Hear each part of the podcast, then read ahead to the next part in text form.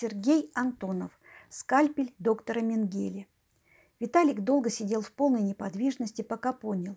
Даже если он сожмет руль так сильно, что из него потечет сок, мужчина, лежащий на дороге, не встанет на ноги и ламбаду не спляшет, как бы его об этом ни просили.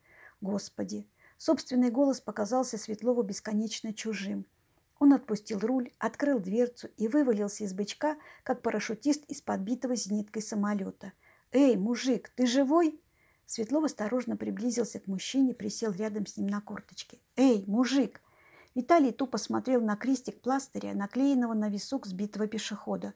Почему на висок? Это ведь не щека, которую ничего не стоит порезать лезвием при бритье.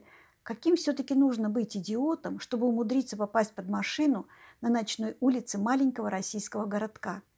Виталий встал и выудил из кармана сотовый телефон – Набрал 02 и сдавленным голосом рассказал милиционеру об аварии. «Водитель с места ДТП скрылся?» – спросили на том конце линии. «Какой водитель?» «Тот, кто сбил пешехода, конечно. А водитель я. Как видите, не думаю скрываться». Светлов вернулся к своему потрепанному автомобилю, оперся на капот и закурил. Судя по быстроте, с которой появились две украшенные проблесковыми маячками машины, сотрудникам ГАИ не часто приходилось иметь дело с дисциплинированными участниками аварий.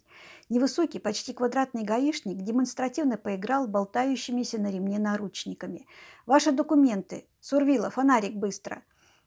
Сверка улыбающегося молодца на фотографии в водительских правах с унылой рожей Виталия заняла не меньше минуты. Куда следовали? Смоленск за товаром, накладной вы держите в руках. Как это случилось? Разбирайтесь, развел руками Светлов. Он сам бросился под колеса. Я ехал по своей полосе с нормальной скоростью. Вернулся Сурвила, успевший осмотреть труп. Он наклонился к уху сержанта, прошептал несколько слов, и Виталия оставили в покое. Светлов с удивлением наблюдал за растерянными лицами гаишников. Все выглядело столь странно, что Виталий не на шутку встревожился. Он, конечно, сбил живого человека, событие из ряда вон выходящее, но, согласно статистике, не такое уж редкое. Так почему все они смотрят на него так, будто он долго выслеживал этого несчастного и, улучив подходящий момент, пошел на таран?